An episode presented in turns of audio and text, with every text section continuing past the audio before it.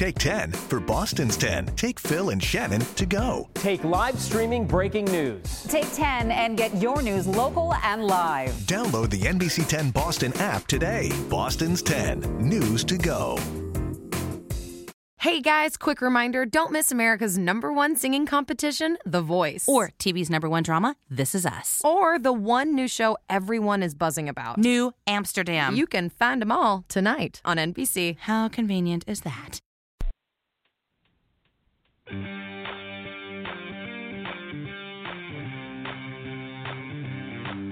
For the next two fun filled hours, get ready to learn something new, be inspired, enlightened, spooked, helped, laugh, cry, and be awakened. And now, your hosts of Awakening the Unknown. You never know what these two will be up to next. So please welcome Susan Swanbeck and Michelle Sullivan.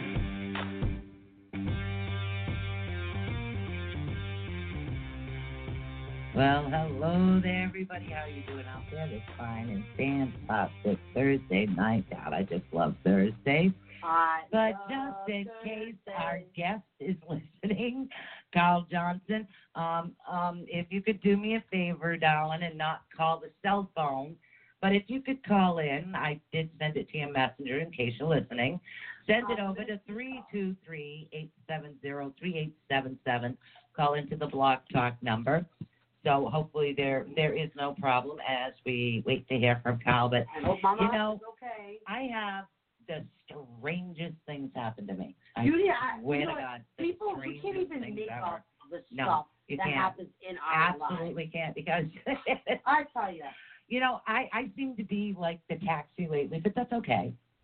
You know, it really is. I don't mind. They're my kids, and and they're in between cars, and Bo's very picky and wants to get his wife something nice. So I mean, Aw, yeah, that's that's very just who he is. He's a sweetheart. So I've been transporting kids all over the place lately.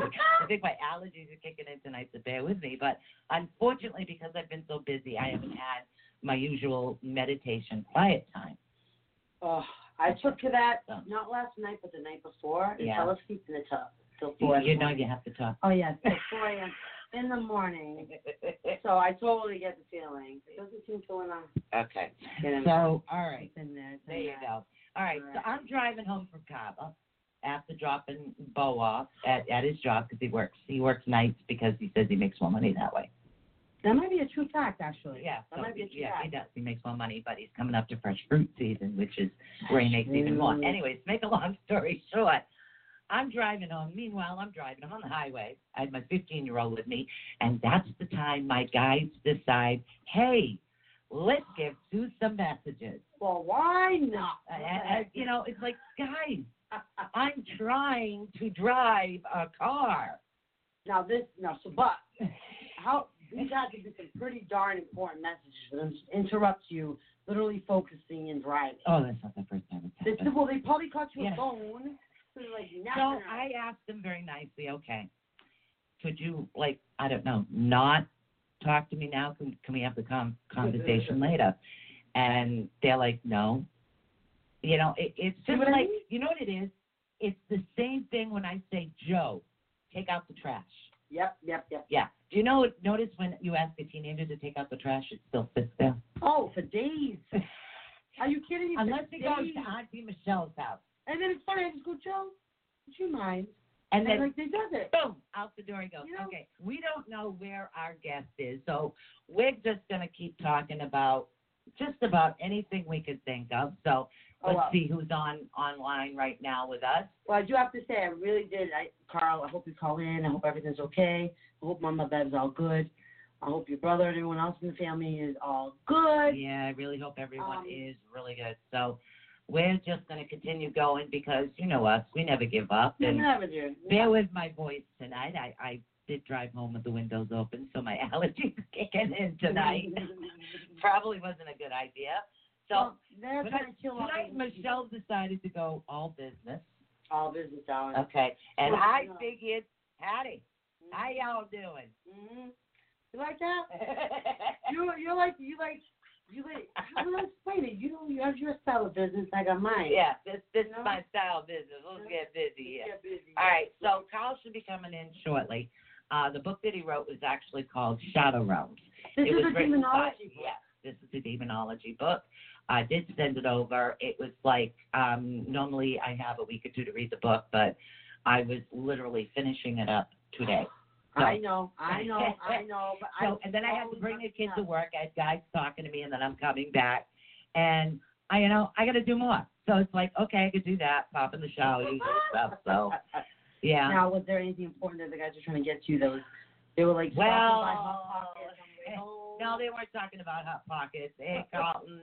Hi, Stephanie. Hello, Don't forget. darling. Hey, um, fill you guys in. Yes. All right, Saturday night is when our psychic and training will be going out blind. Going blind. Blind. Going Okay. blind, for those of you that are unaware what that means, Yes. going blind means she gets absolutely no historical background to the place. None. Everybody else but you will know mm-hmm. what the history of the building is. And that is to give your senses you, you I want you to spit out everything that you see, sense, feel, and hear is what I want you to do. Yeah. And Yeah, that's exactly. gonna help you have a lot of faith in yourself and your abilities. And sooner or later I can go back to doing my thing and you'll be doing the psychic stuff. Yeah, exactly. And I got the rest of the uh, production team and working the class with them. They're learning the cameras.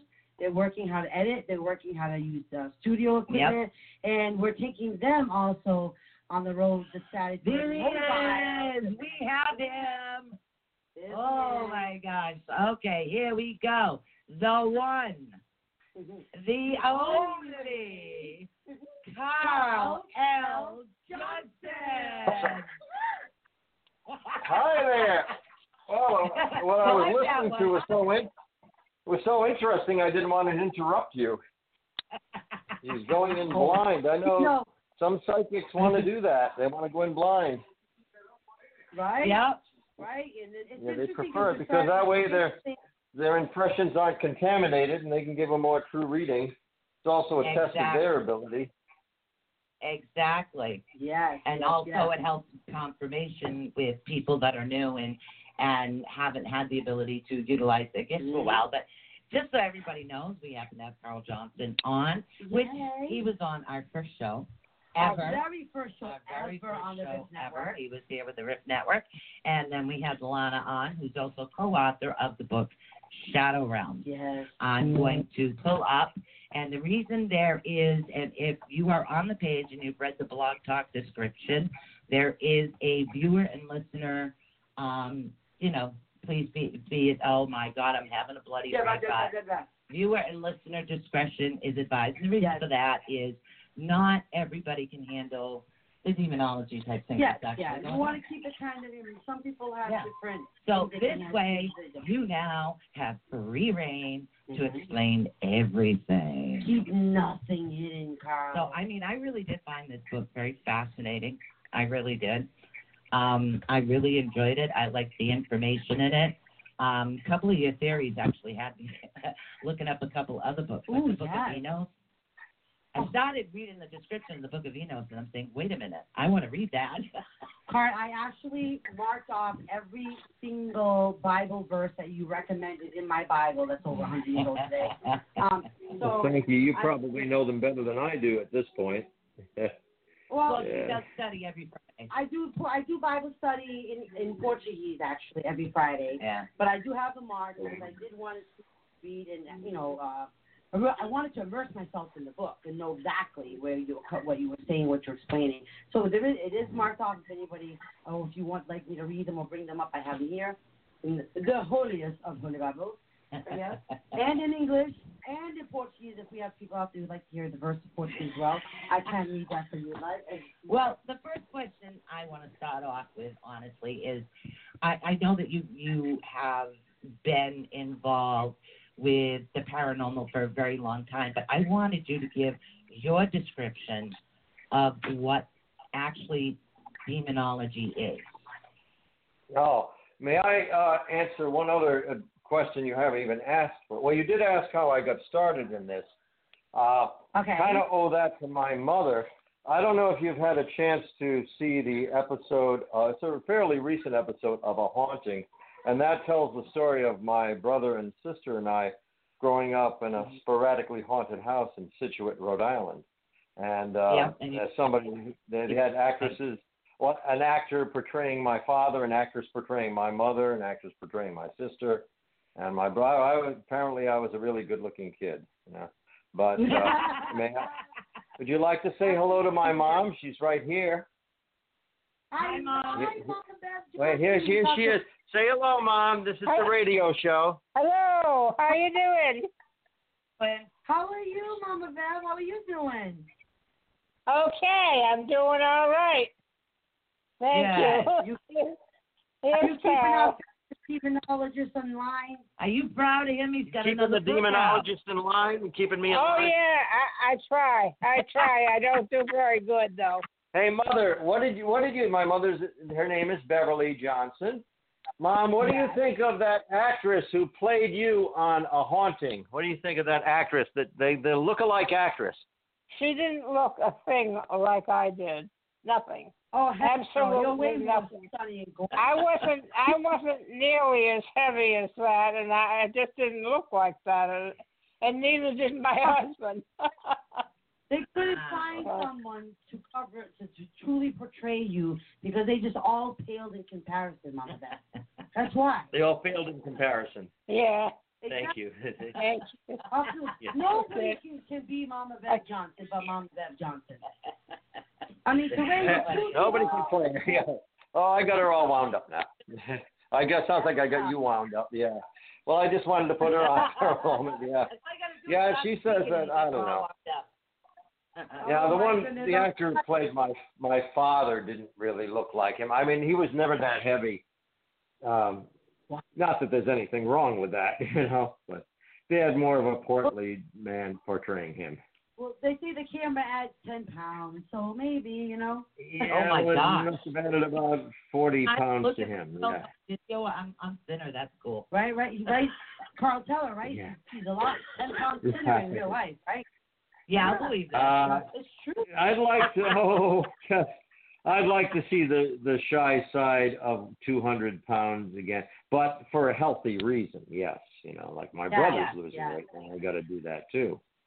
Yeah, Yeah. not that I'm Got, that had heavy. some recent health issues, I heard. Hopefully you're doing a lot Yeah. better. Yeah. Okay. Let me let me just Mama see something. Um, something. Trouble. that is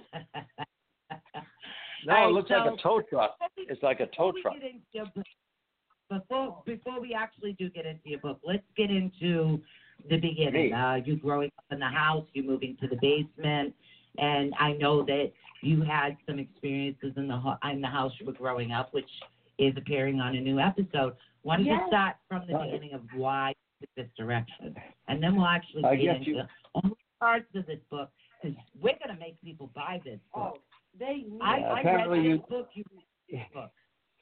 I was going to say you either read my book or saw the television episode because yes, I did move down to the basement, and that's where things started to happen. Uh, haunted house in Scituate, Rhode Island, and uh, well, uh, I think it started off with um, playing on a Ouija board. My sister and I would, and we asked for a sign, and the spirit of the board said cellar. And so I went down. My sister and I sat on the cellar stairs, and we heard rapping on a wooden partition along the stairwell and that seemed to well strange things were happening in, in that house anyway but that really upgraded it and eventually i wanted my own space being a teenager so i moved my my room down to the basement. And that's when i started hear the hearing the noises that before we had heard while we were upstairs. And I, oh they're going on while i'm down here. One time i went and i was fumbling for the light and i saw uh the apparition i guess i could say of a woman. This is what we would call in the trade a full bodied apparition, seemingly very Right. solid, Like she didn't make any sound. I have to say she because it was a figure of a woman.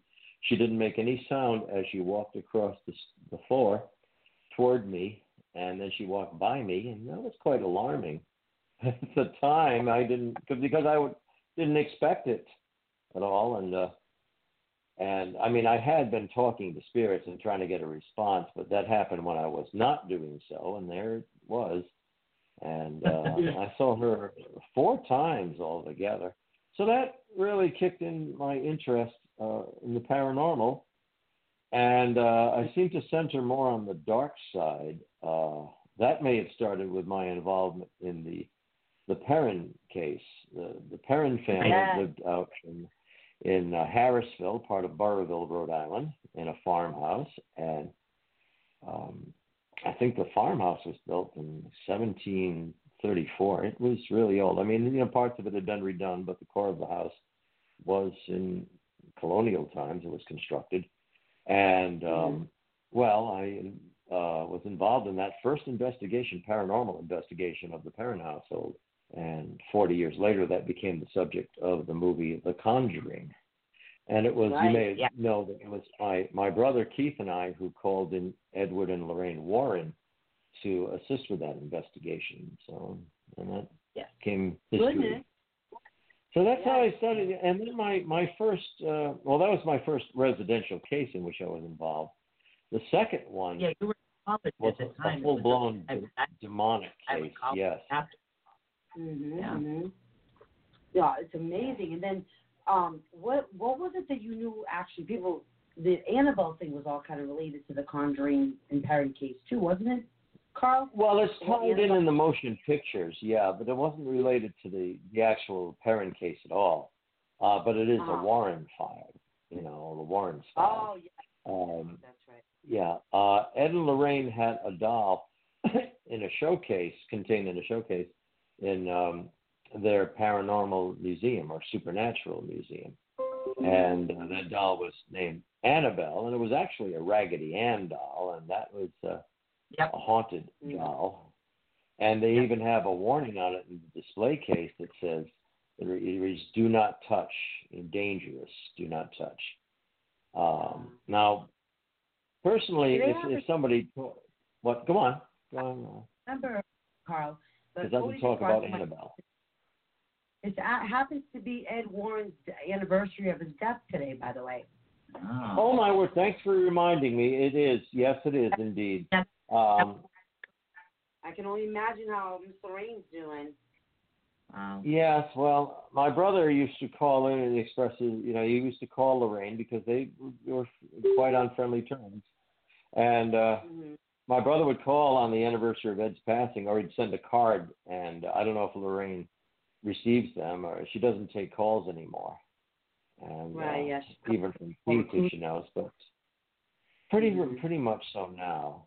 And uh, Right. yes, this is the anniversary of Ed's. The 23rd of August has always been rather strange for me. I mean, Huh. by kind of coincidence, I'm doing your show tonight, and I'm honored to have been your first guest. Oh yeah. Maybe I'll be your last your last guest 40 years from now. Who knows? But uh, Yeah, you never yeah, know. but Well, you're not retiring. No, you can't. You can't retire. You got more writing to do. that I Absolutely. do. Yes. No thank you. And we got way more investigating to do together, Carl. Yes, we yeah, gotta- yes. we- We're just starting that. Oh, we're just beginning. It's just the tip. of the iceberg. My RV's on the road. I'm gonna kidnap you, and then we're gonna go kidnap Lana. We got to get gonna go- Cody. Oh, Cody's already. girlfriend. Cody's gotta Yeah. come. Don't worry, Cody and your girlfriend. We, we got a spare bed for you guys. Yes, everybody stop packing the bag, emergency bags, because you never know Oh, when yeah. the awakening of your are gonna just show up and come on through and We'll, just. we'll just. What are you Yeah. doing? I told you we were gonna kidnap you. We'll be the Absolutely. paranormal dream team. Aw. Wouldn't that be amazing? We would- we definitely would. well, it works out perfectly Yeah. because I like filming. Yeah. Yeah. Oh, yeah. And Cody's amazing about equipment. Audio. Oh my God. And I never His shut audio up. with him. Yeah, you you never And so and Carl doesn't even know, so he can find at least a couple of demons I can argue with. Yeah, we I got talking out me, you know what I mean? Ah. Well, Oh, I'll my tell you about the, the the 23rd of of August, just briefly. Um, as you cited, it's the anniversary of Ed Warren's passing. Rest in peace. And um, Yeah. it is my niece's birthday. She turns 38 today. Um, it was. It's the anniversary of the first. Oh yes, the first EVP I ever recorded, electronic voice phenomenon, an example of EVP. And I wasn't even trying. I didn't know about spirit voices being recorded. Knew nothing about that. And uh, a message came out on a cassette recorder. I was recording. Yep. And it just Mm, extraneous That's the one in your big came out. right? Yeah, and it says, "Carl, help me, help." Yep. And Oh, interestingly, we had to speed it up to decipher it. We had to speed up the recording. A friend of mine and I, and we, uh, that was just incidental, you know. So Wow, and um, yeah. You And remember, it's like, it's, memory it's so, so yeah, that's one. significant Yep. that you remember, Carl. After all these years, you remember your very It first hasn't been that long. Yeah. No, but I mean, do you remember your No, very you first just got out of college two weeks ago. I don't remember the know very. I don't remember when I lost my virginity. Never. Uh, mind my first EVP. I I was going to say something about you. I was going to say something about your first kiss, but you took it to the next level. So. Yeah, okay, yeah. All right, well, that's a topic for another show. Oh, show. not even. Yeah, that'd be a full show. That'd be two hours. Yeah. Oh. Well, you know, Well, Next time. I'm, I'm a psychologist, so I could do a show like that, helping people out. Why not? wouldn't that be epic? Why not?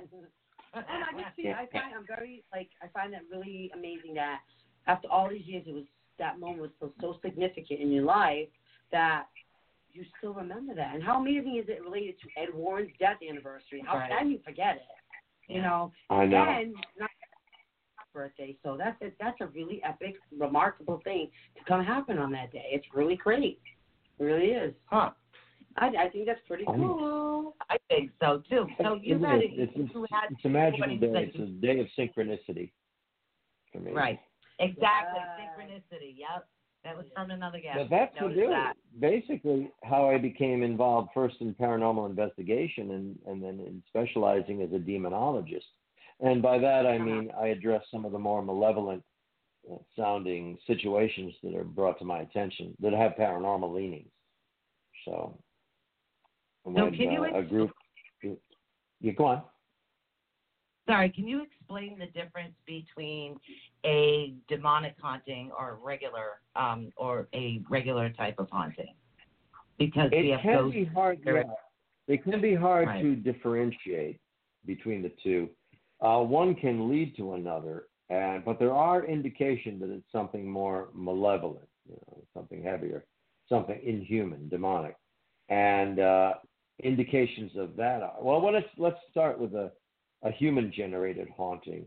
They can be wicked. Okay. They can be scary and exasperating, but generally, uh, it's repetitive you know something keeps playing it out and uh, an apparition a ghost can be seen uh, and move things about but uh, really it's not something that would normally threaten to drive people from their home but Right. the demonic haunt can even start out seeming like a human haunt um, and it generally centers around the child not always but Mhm. generally and the child will see uh, a figure, and that figure comes to them at different times when the parents aren't around. And uh, there's always something different about that figure they see. It's a man or a woman, but when it looks at them, it doesn't have eyes.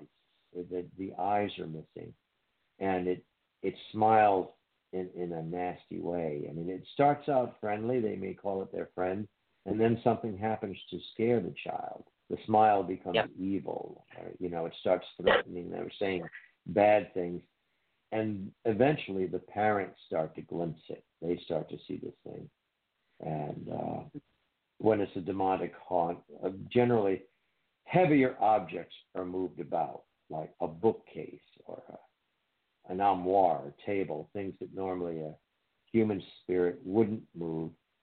Something propels the an invisible force propels heavier objects. Also, there would be foul odors associated with it, like the odor, the scent of death, or Right. you know, some very unpleasant and ominous, and uh, scratches, uh, abrasions on people's skins um, hmm appear. They're inflicted. Very. Uh, so those are signs that it might be a demonic haunt, and uh, there's, there's always a threatening element, as I mentioned. Uh, you know, they- they'll hear a voice, you know, tell Now, them to get out and somebody die or something.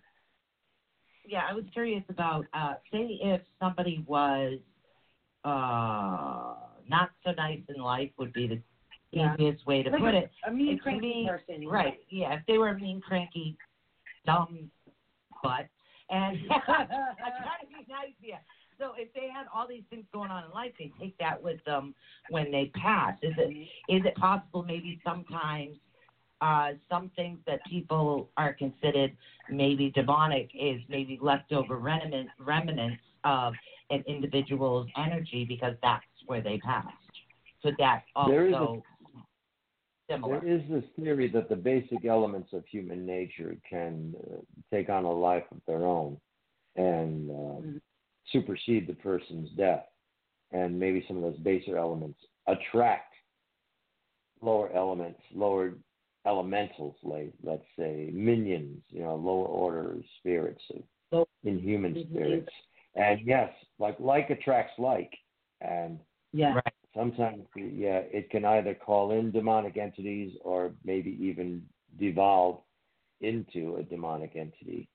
Surrounding oneself with negativity can carry on over into death. And and maybe the it's not the whole of the person's spirit but it the anger the envy the the hate kind of remains. It makes an impression in the ether the atmosphere around and that that can go on and it, it opens up something of a portal to the demonic realm and demons can usher in through that so there's a connection there that's a theory anyway it Right. makes sense Uh, it's so funny though. I just had to mention this that way prior to the book act, the book actually being completed, how excited we were at the time, even talking about this book. I mean, six months ago even, and I was like, it's finally here, the handbook Yes. of demonology. And it's like how epic because we we've recommended your show throughout the, the globe. I mean, thousands of times now. The the, the Shadow you. Rings demonology. definitely before it actually came out. Yeah. Because what people need to know is before they decide to get into this, Mm-hmm. there's there's one thing in particular that they need to know: is the study of demonology dangerous to the individual studying it? oh quite definitely it can be it has potential to be dangerous um, it depends all of course on how it's approached and while we're not dealing with the same you know disciplines police work can be dangerous you know it, Exactly. depends on how somebody approaches it hopefully in training people decide if they're going to you know pursue uh, law enforcement. the same with demonology if people learn more about it they'll know if it's for them or not but if somebody's Mhm. hoping it's going to be dramatic like demonology is going to be uh, contain opening up their world to thrills then it's uh, that would be a bad approach to, to that discipline because Right, it's not but- really a thrilling or exciting. It has its moments, of course, but Right. Right. you know, as with as with any paranormal investigation, a lot of that is reviewing evidence and waiting for something. Here, if you've got a a voice imprinted on an audio recording, or something showed up in your filming, your your, your Right. pictures, and it's uh, a lot of it's just tedium, and uh, Right. you have to deal with people occasionally who have problems that they want resolved, and you may be able to help, but not, you know, essentially resolve their problems. So it's not a Right. glamorous field to get into. And, and that's what I think a lot of people don't understand. You're not fighting demons all the time just because you happen to be a demonologist. I mean, you go into Right. houses and you you yourself have to make the determination also with your your own criteria, which happens to be in the demonology handbook. Everybody, the proper criteria into deciding and determining whether it is something that's worth an exorcism or not. All in his book, guys. So you have to buy it. Yeah. Yes, you will have. to. I'm Um, going to get the link to that right now. and this is really- like Michelle is extremely connected to this because Mm-hmm. she uh, currently is in the process of studying uh, the facts of cleaning the houses because Mm-hmm. um, this is where it's actually going to bring up some issues with religion. Now, I am not Catholic or Christian in, in any way. I'm Native American. That's just part of who I am, and you know a little bit of Celt. But when we do house cleansing, Michelle takes charge because I find, at least in my case, and I wanted to know your opinion, that the uh, demons or negative energies or any type of negativity that actually needs the house, they actually respond more to religious provocation, especially in a clearing. Mm-hmm. Do you do you know why that is, or what would your opinion on that be? Well, Am I uh, doing something right, Carl? Because we have oh yes because when somebody uh, provokes with you know religious provocation that doesn't mean they're swearing at the the spirit or the the demon or even commanding it to leave at that stage Right. if they start to Right. use the enforcement of prayer then they, they do so in a very with a very forthright attitude and that's intimidating to a demon because right away they feel that they could be banished and they want to keep their hold on a person or a Mhm. place. So, Mhm. um, and there is something that uh, is, is unknown about religious provocation, why it works, why it succeeds, because these, Mhm. well, these are powerful names and concepts that one is invoking when they prayer. They're not relying on their own inward strength. You know, hopefully they do have inner Right. strength. You know, when they are going into a haunted setting, especially a demonic haunt, but um, they're relying on a higher power, not their own. So they're if somebody has a, a certain confidence in that, and uh, Right. I mean, the names are strong, the names are powerful. Uh, yeah. When you invoke the you know the holy name of Jesus, then that that has a resonance to it, to be sure. Also, sometimes there are Latin prayers, and Yes. uh, uh, Latin is an it's a dead language, meaning it's not you know commonly spoken. It's uh, Mhm. it's an ancient language, you know, and uh, by ancient I mean certainly thousands of years old now, and uh, it's a little different in its present form. But you know, Latin is recognized by the demon as an ancient language, and that Mhm. uh, and demons have been around for a long time. We don't know how long, but uh, you know, from creation, That you know, definitely, uh, that from the definitely make a fall in heaven, fall from heaven. So they Mhm. uh, they are scared of Latin. It it, it upsets them. They're uh, or it bothers them. Oh, I'd have a Portuguese accent to go along with it. Oh, well, might have a that'll hard do it right there, you know. I always speak English, so I don't have a prayer there. And they'd be like, "Oh, did she say bring the chorizo or get the heck out of here?" You know? I don't know. Yeah.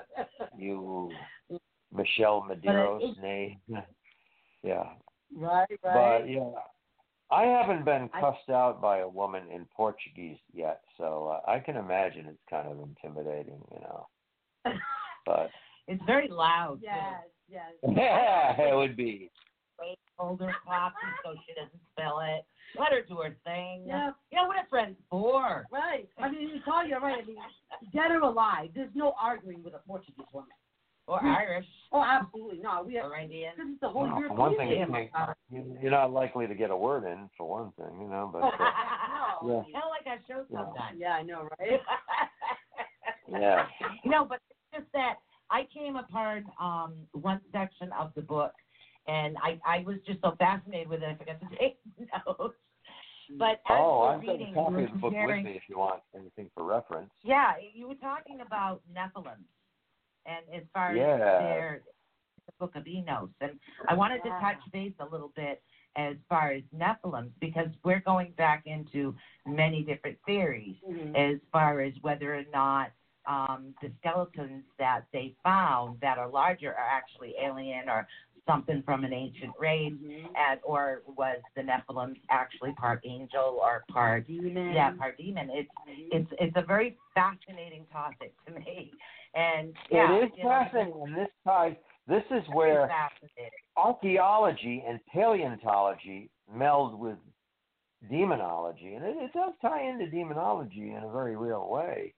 I wish guys, Lana Brock why? would call in and be on Paranormal as co-author because Yeah. Lana has I'm been sorry. reading the books of Enoch, the three sections of the Book of Enoch. But uh, it is thought that uh, a celestial race, if you will, um, these angels, uh, that's one Right. way they're interpreted. And Nephilim means fallen, fallen ones. And Nephilim is plural, uh, from the Nephil, and that means to fall or fallen. and it is thought Right. that angels found the, and this is supported biblically, that, but in a murky kind of vague sense, that angels found the daughters of men fair and mated with them, took them unto themselves. And the myth or legend is that, that this produced a race of giants. And these are the mighty men, the men of renown, whom many tales Right. are told. You know, and uh, The Titans. so what do they mean by mighty men? These are giants, and it says in biblically, there were giants in the earth in those days. Um, now tying into uh, beyond faith and biblical scripture, uh, the graves of an ancient race, because there were enough of them, of giants have been uncovered, excavated. And when I say giants, I mean they're uh, they're titanic proportions. They're eight feet and nine feet tall. Now there just shouldn't have been people that tall, except for you know like gigantism, you know, and a rare example of that here and there. That's so upsetting. I, I'm, Yeah. I'm barely five two today. Yes, but Oh, these and- these combination. I mean, when they pulled up the skeletals, and this this is the part that's fascinating. I, Mm-hmm. Did they pull up? What did it look like? Human re- remains, or was it something extra? You know, extraterrestrial, or did it look more angelic? And and that's the part that I I'm just like I gotta find out. I'm very fascinated by Well, they're just uh, giant-sized human skeletons, but I, to my knowledge, a reconstruction of their facial features, of their physiognomies, has not been done. I would like to see that because they seem to have Yeah. massive jaws and extra teeth, and they're just you know like imposing-looking figures, even skeletons. Um, and they are found to have some of them still have hair on them, some of them are partially mummified. They have Wow. long that is awesome. Reddish hair. They have red hair. Now, I don't know if that What- was part of the preservation process that their hair became red, but they're red-haired giants.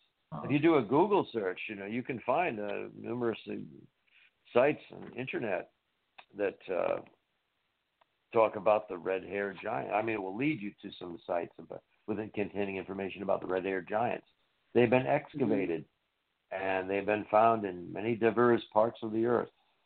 You know, so there's something going on. I mean, you can't can be disputed, but really it's futile to do so because there is solid evidence, empirical evidence that there were giants in the earth in those days. Yeah. There, Yeah. you know, there. I I don't see too many people of eight feet tall. You know, I mean, No. I've never seen it.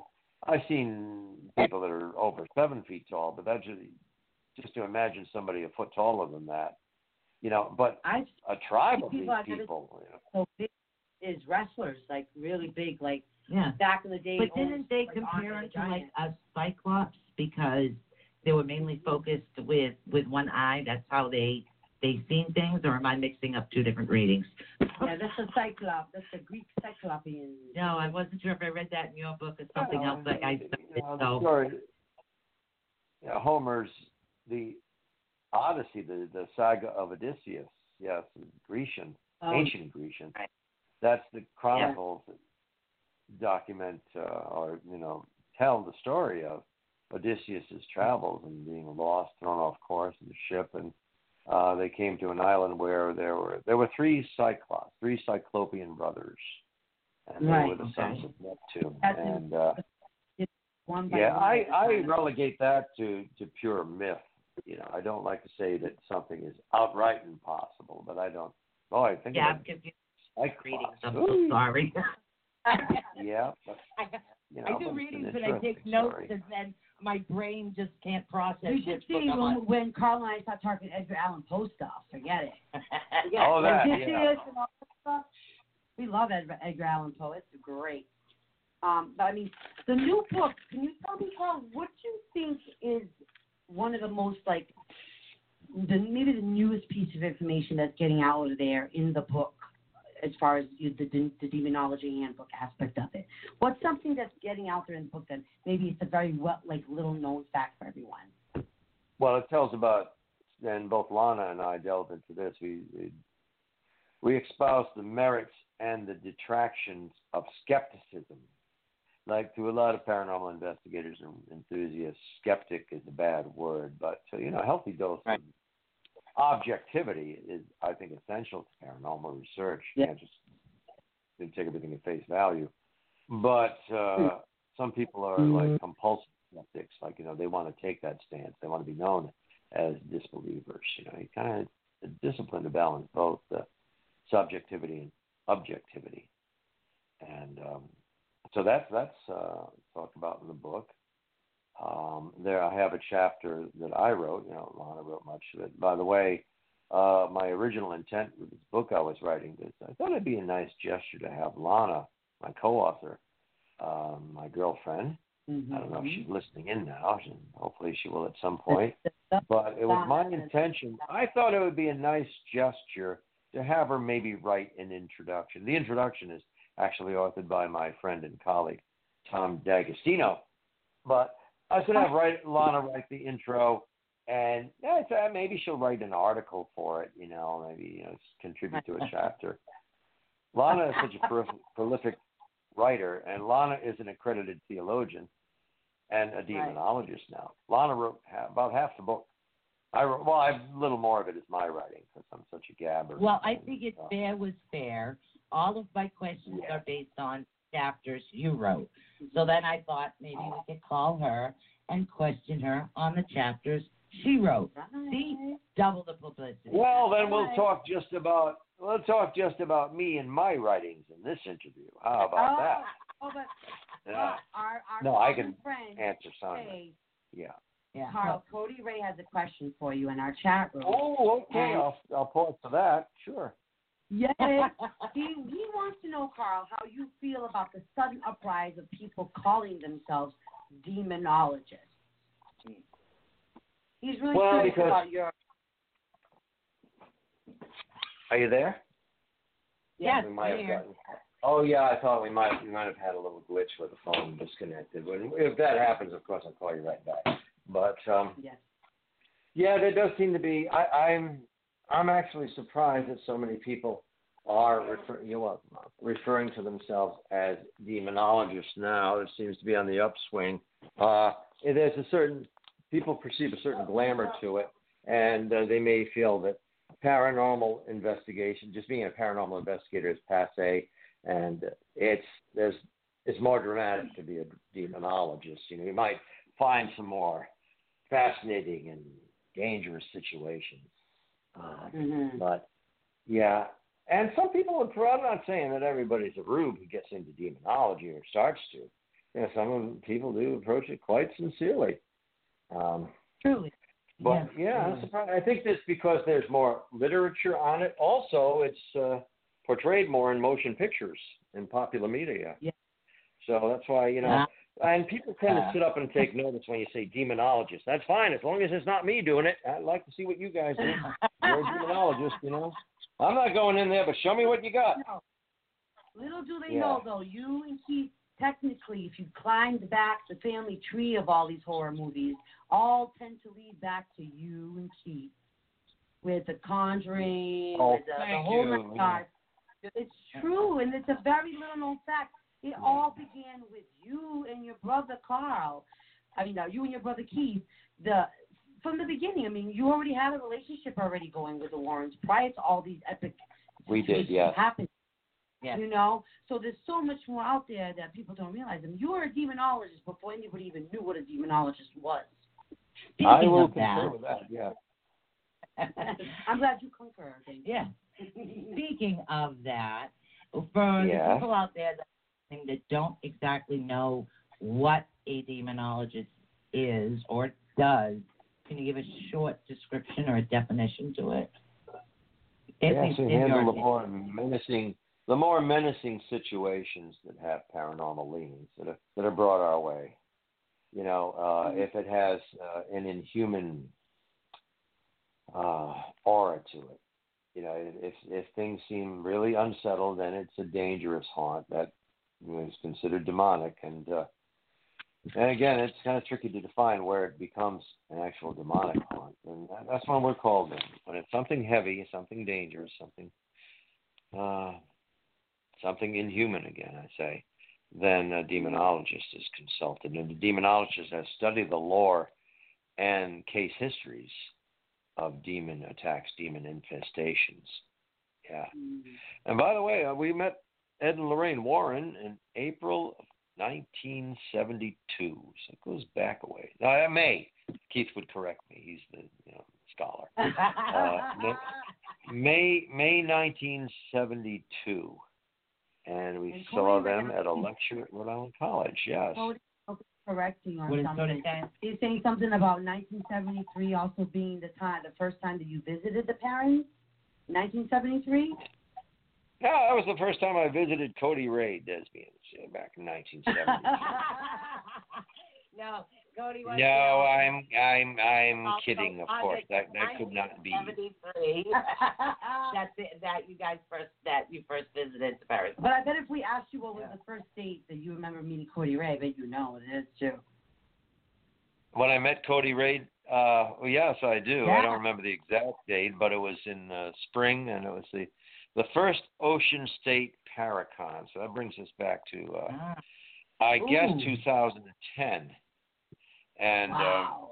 um, might, or was it 2009? I think 2000. eh, Let me see, 2009, maybe 2010. And that's when they used to hold the event at St. Anne's Church and Arts Center in Woonsocket, Rhode Island, and they had the first two Ocean State Paracon events uh, organized by Ken DaCosta, and always Cody Ray has been a presence there, you know, helping to organize, making it happen actually. And uh, that was uh, back in 2010. They were the first two there. and uh, I I love the fact that um you know just we had that great time when we went to the Slater Mill. Yeah, and we had did. Such a Oh, fun time. yes. That game. was Mill is there for us. You got to come I'm, back. I'm more in the I'm more in the background type people. It's the empath in me. I I kind of have- have to readjust with new energy from time to time. So I let her take the lead. She likes that. So I'm no, I'm used to doing the, the filming anyway. So Yes, Somebody's got to do. Well, that's very important because you're documenting, so we're not just going on memory and you know Yeah. Yeah, sharing definitely. experiences. Not all the important Yeah. technical stuff that I have to ask her. How do you turn this on for everything? She's like, you just flip the switch. Oh, okay. Hey, although I'll, I'll tell you something. Um, going back 45, um, 45 years now to 1973, uh, conditions were different, and 72. Conditions were different then. Uh, nobody but nobody was saying. I mean, you'd find the word paranormal in literature, but you Right. people just weren't saying paranormal. It was parapsychology back then. I'm a parapsychologist, you know. We are a parapsychological group. You know, people just weren't saying paranormal, except you know, as more of an an adverb. Mhm. But uh, um, also, when I met the Warrens in the first year I knew the Warrens, they were not demonologists. Well, Lorraine was the clairvoyant. Ed was the lay demonologist, the only lay demonologist who was embraced by the the Catholic Church. But Right. um, yeah. yeah, but in 1972 and into 1973 and all their career before then, which goes back to the early 1950s, uh, Ed and Lorraine billed themselves as the ghost hunters. The well, they didn't say ghost hunters, the ghost hunting couple. That's Mhm. what they were. They were a ghost hunting couple, and they were parapsychologists, and parapsychology investigators. That's what their Mhm. poster said. That's what their card said. Uh, that's how they were introduced. They uh-huh. Ed Warren, and I remember this because I was around. Ed Warren became a demonologist in December 1973, concurrent Wow. with the release of the movie The Exorcist. And then from then on, Ed Warren was the demonologist, the title of one of the I believe their first book, The Demonologist. all of these horror movies that everyone in the universe are fans of all come back. Well, to yeah, star. because the television and what's going on actually affects how people actually perceive it, whether it's real life TV or horror movies like Dracula, right, right. you know, and all those. uh One of the um Van Helsing, that's the movie that Oh, you mentioned. yes, In your book was Van Helsing, which I happen to love that movie, and all the little gargoyles are flying out because that's supposedly the spawn of his wife. Right. But I mean, Yeah. in your opinion, Carl, and I I think you you, was, you were talking about this in your book about how people automatically portray demons as being these really they think of demons as being this really grotesque figure and this ugly thing with horns and you know it, giant claws and all that. And uh, very people don't realize that actual demons can actually take the form of your most innocent person that you even could possibly know, a child, an animal. At least initially uh, they can. Yeah, they don't they don't stay innocent looking very long, but they can introduce themselves like that.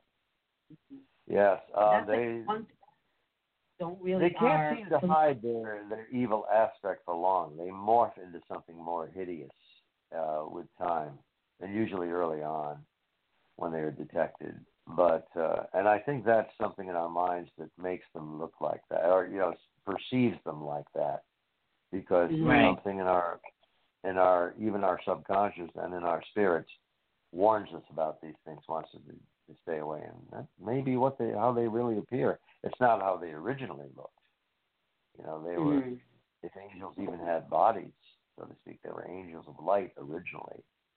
But there are different Well, theories. Some people say they are the spirits, maybe one echelon of the demonic realm. Maybe they were they are the spirits of Nephilim. You know, that's possible. Um, at least in theory. Oh, and I also wanted to say I didn't I don't mean to denigrate people that are pursuing demonology as an interest and a discipline. That's a it's a very uh, worthwhile pursuit, I think, and are people are quite sincere about that. Uh, you know, maybe too many people are getting into it, jumping onto this, but uh, as long as they do so cautiously and with preparation and with learning, you know, and that's why the Shadow Realms Demonology Handbook. Yeah, it's not the definitive work on demonology. You know, there were demonologists before Ed Warren. You know, like they were clerical demonologists, but uh, Yes. they weren't usually built as such. For the ca- for the Demonologist Roman is somebody makes a study of demonic lore and traditions and case Wow. histories. Yeah. I mean, you, uh, you guys, this is this is only the tip of the iceberg. I mean, we we you guys have to go back and listen to our very first episode with Carl and find out all the, the beginning of the nitty gritty and us literally getting the the beginning pretty much of the putting together of this book. Exactly. Because um, we have been waiting so anxiously for this book to come out, and we've been recommending it to Yeah, everyone. it's, And it's almost been. Wait a minute. almost a year. September thirteenth will be a year that we've been on doing radio. Wow. Exactly. Oh yeah. So don't forget, Congratulations! guys, We'll to to celebrate. purchase Shadow Realms Demonology Handbook. Go to Amazon.com. Remember, it's Shadow Realms Demonology Handbook. Go to Amazon. Pick up your copy. Is it available in any local bookstores? It is. It is also available at and through Barnes and Noble bookseller store. If you don't find it on the shelf, they can order it, and it'll probably expedite the process. You know, if you if you Mhm. actually go to a store and order it, then. But you know, of course, you can get it through Amazon.com, and uh, it's available for those two primary sources. If it's in any other bookstores, I'm not aware of it. And it will And soon everybody, be on guess Kindle. what? Finally here. The handbook is here. You were talking about this on our first show. I'm telling you, I was, Yeah. I was, I've been so excited with this coming out because even a lot of the newer demonologists, and even back in the day when things started out, and Carl knows this, it was an unknown thing. People were frustrated. They really didn't know how to go about this. Now you're going to fast forward from the like epicenter of demonology, right? Fast forward to now, and here it is, guys. The, here it is in black and white, the Shadow Realms Demonology Handbook. You cannot go wrong. The, the oh, advice, thank the you. way to handle it, take it step by step. Learn from Carl and Keith. It's there. Carl and Lana. And yeah, Carl, but Keith- Keith- Keith frequent- not to mention- not Keith receives frequent frequent mention in the book. Yeah. Yeah. Yeah. I mean, it's, it's, it was a group effort, and I and I appreciate that. It's finally here. I'm so excited. Oh yeah, Keith You know, certainly had his input. Oh, of course. And you guys started out doing this together when you, you know, you you were the trial and errors. You know, you were. Yeah, well, I had to make a lot of errors, you know, along the way. Uh, and again, it's not the definitive work on. I don't consider it a scholarly work on demonology, but it has value in that it presents my own perspective, Lana's perspective, you know, what uh, what we have run into, what we have experienced, you know, uh, testimonies we've received from others. So it's like, mm-hmm. hey, down in the trenches, this is what we found. You know, this is our experience. Exactly. You know, like Right. maybe you'll benefit from some of this. Right. It's also the honesty and the purity of the book that I actually I like I'm too. so You literally pull no punches. You lay everything on the line. Yes. This is Yeah, who I was. frank. This is how I got there. This is where I am now, and that's what I like about that. Yes. Because yes. in life, everybody has a past. It's not your past. It's who you are today right. that actually makes you such a better. And and And right, and it's, it's almost self-deprecating because I do Right. present it honestly, and I'd say some of my foibles of the past. I mean, I did, it's not a book about me, but it's about a, a book by me and, and Lana. So I, I Exactly. uh, am very revealing in it. Yeah, because see, your life has been in the paranormal field, and it basically takes you through where you're going, and then then all the rest of the information, which we're not going to tell everybody else. No. You've got to buy the book. But I we're don't actually getting ready Yeah, for it's the top only- of the hour. We're getting very close to taking a commercial break. You know, Already? a pause for the cause to pay the sponsors. But I literally still have about 15 questions here. Um, And Oh, good. Yeah, I know. You, I try to keep my answers concise. We You know, you even put touched bases on anything yet. this, this is all Oh, car no. all the time. What this is, Thank all you. car all Right. That's, time. uh, So if you want to stick with us, we're going to take about a five minute break. Um, I have a couple of uh, sponsor ads that I do have to play. So uh, stay right with us, Carl. We will be right back. And let's see. We will see you in a couple. Stay right here. We're going to take a short break. Don't go anywhere. Don't. We'll be right back with more of Awakening the Unknown after a quick message from our sponsor.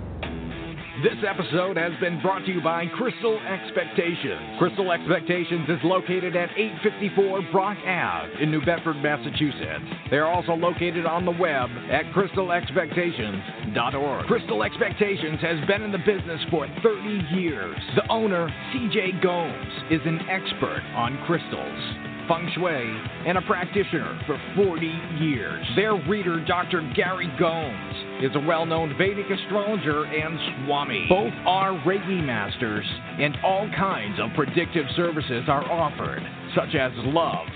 Career and health, and low cost remedies are provided. They have jewelry and statues of deities from all religions, incense, candles, books, and other items reasonably priced. So visit Crystal Expectations, located at 854 Brock Ave in New Bedford, Massachusetts, or on the web at crystalexpectations.org. Thank you.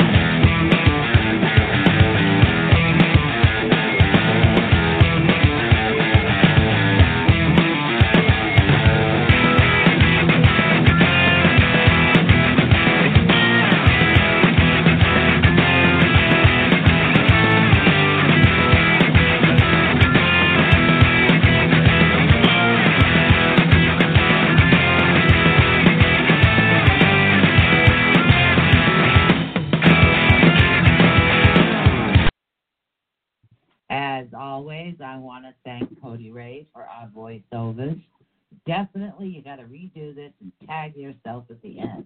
I'm telling you, got to give yourself some credit and some plugs there. Wonderful voiceovers done by Cody Cody Ray. Definitely. Absolutely. Yes. I never pronounce his last name right. I always say Despian. I always say Tobias. I don't know why. Despian. Despian. So Cody Ray Despian. Look him up. I think He's- it's French. yeah, he's, he's well, Laviolette is too, but at least I can. I don't know. Need glasses over here. So that and my little blanket I have on my lap tonight. Oh, so hey, I'm still here. That's all that matters. Right. I'm here. My voice yeah. might leave towards the end of the show, but no worries. Mm. We're gonna make it through this show. So yeah, definitely. Um, Cody Ray, definitely redo this and, and give yourself a plug. You've got to plug yourself on You're because welcome, you're definitely worth it helping us out and you're such a sweetheart. But before we go back to Carl, a small announcement. We have so much going on right now. Yes, Yeah. we do. so we wanted to say the ATU Girls Network, the page has been renamed. Now ATU Network, we are going into production Yes. with Comcast Cable Yes, we because are. they've requested actually more shows from us. So we decided to get a new team together. Mhm. Now, Michelle is def- definitely the seasoned investigator, and that's her strong suit. Now, I have always been the lead psychic investigator and the videographer. And So, her long, her strong suit. so that's where we decided to go. Michelle is going to take care of getting the team where they need to go. I'll take care of the video, Mhm. and I will be working with. But I actually have camera people helping me. You, ha- I have got you a production team ready to rock and roll. So instead of ATU ATU girls, because I think our junior investigator, who's- who's a guy, We have guess what? We have a junior investigator on our team. Yep, he's been investigating since he was what, ten now? Oh goodness. But he's my son and he Yep. kind of grew up with this Yep. stuff, so And he's going to help Yeah. me be an example to next year's class of boys at Trinity. he's actually taking the class at Cable Access Yes. to, to learn as much as he can. So we wanted to let you know that. And then uh, future down the line, we're going to have another announcement. So definitely stay tuned to Awakening the Unknown and ATU Girls because you sir. just never know what we're up to. Never. We're always up to something. Cody Yeah. Ray is actually going to be featured in one of our shows. coming up very soon. Mm-hmm. Gonna Deb to check Vickers out and the girls and the Jeff crew Vickers, from- yep. Now that we've got everything set up, just as soon as it starts to cool down, we got to Yep. get them down, do some filming with them as well. Yep. Um, but we just want to go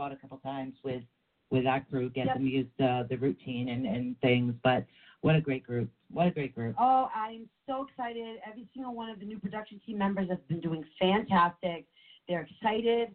They're learning. Yep. They're learn. They're really, really getting into all the gist of that, right? All of the stuff. But yet, they have yet to learn the actual paranormal investigative stuff, the way to use that equipment to do what we do. Well, that's coming all up. of, all of the extra equipment that I have. Exactly, So, and that's all right, up. let's let's go back with Carl because you know his book. Don't forget Shadow Realms. Oh, FYI, my investigators, our production team will be learning about the demonology from the Shadow Realms Demonology Handbook, by the way. It's it's their Bible. They have to It's, read it. it's then. part of Yeah. their Bible. So we're gonna get Carl back on the air with us right now. Now that I have my I have my uh, little drink going on here, maybe my voice will clear up a little more. How you doing there, Carl? That's why I'm all business today, you know what I mean? All Yeah, right. she's Well, cowgirl. She's in a Yeah. spot hat. I'm all business. well, all the don't don't worry about your voice, Michelle. You have a smoky voice. You know. Oh, thank you. Yeah, very not much. me. I got that that rough and tumble voice. So I think it's a cowgirl hat kind of fit. So Well, yes, fit. Susan has. Susan, Susan has kind of that Kim Carnes voice, you know. I don't know who that is. Oh. You don't know who Kim Carnes is? Oh, worth I don't a watch Google. TV. I'm, I'm making. I'm writing that down for you to Google after the show. Okay, I I don't. That's okay. Remember, I've been recalling.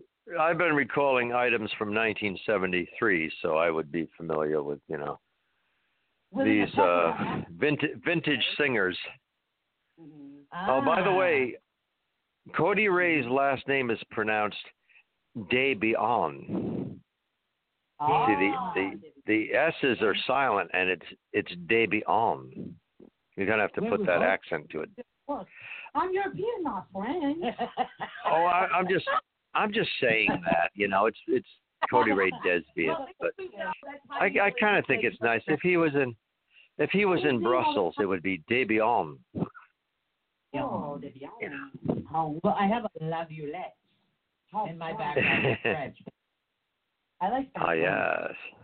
French toast is good. Yeah, that qualifies you. You like French toast? There you go. Um, so, you know, like Do I said, demons like French toast? Is that a euphemism or what? What do you mean by that? I don't know what it is she's going. I I mean, she's you say that at a bar. You know, you like French toast. I'm into French toast. I don't know. Right? Hey, are you digging some Yeah. French toast or what? Now that's one funny pickup line. Yeah. Do you like French toast? Am I going to be shot for saying no? What's, uh, No, no, no. You Yeah. Do you like the, the French toast? Do you like the French toast? You like the French Mine- toast? My name is Debian, and I like the French toast. Darling, we love you. We're just having fun. I swear to God, we love you. You're amazing. I can't wait to You're such a good investigate with you and your it. girlfriend, but you are an amazing individual. We have So- so much upcoming, Carl, and we are going to kidnap you at some point, by the way. You and Lana. As soon as we find out she's in Rhode Island, we're going to get going to get Wait, you I got a better idea. What? We can bring them What's down. your better in idea?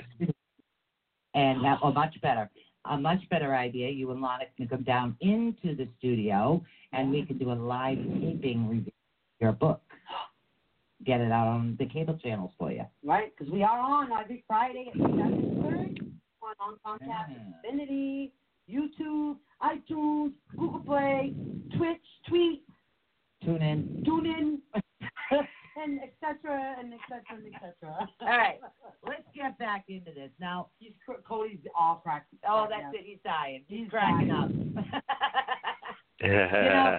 You've got him there. We, we do take we we do take what we do very seriously, but in life you've got to laugh. Life is too short to be serious all the time. And you know what the best part of this that what you're saying is Yes. is that what we do people think it should be a ne- negativity all the time. Oh heck no! No, it's the opposite. We can find amusement in all anything. The, time. the more positive you are doing what we're doing, the better. The more Exactly. confident, the more more actually more uh, I don't want to say the word threatening, but more threatening you appear to you know the demons because you're you're positive, you're confident, you're trusting yourself. They don't want to see things like that. They want to see low self esteem. They want to see you haggard, depressed, That starving. brings up a point in the book. What Mhm. makes individual people, certain people, targets? more susceptible to that. Yes. What makes them targets more susceptible to demonic activity? And not my cooking, by the way. No, she's a good cook. I'm the baker, but that's besides the point. Just add my two cents in there. Yeah. Did we lose you? You still with us, Carl? No, no, I'm here. Yes, now I'm here. Did was that an actual question? What makes people, what type of person or personality would be more prone to demonic assault? Uh, generally, somebody who, well, it would start with an introspective person, like a more withdrawn type of personality. Uh, I think that's actually a good trait to, you know, be capable of examining oneself, introspection. But if somebody gets more withdrawn and antisocial, if they're going through a depression, that person would be more uh, more prone toward it, toward uh, you know otherworldly, inhuman, demonic assault.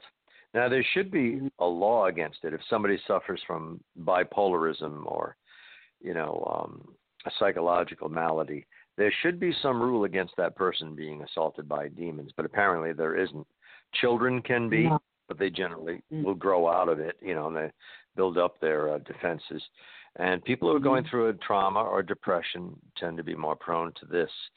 Usually their issue is resolved with time and the change of circumstance. But and if somebody has been experimenting with occult practices, that doesn't mean just because somebody uses a Ouija board they're going to necessarily become possessed. But if somebody's doing that when they're in a state of agitation or depression, that's ill advised because they're opening up themselves further to assault.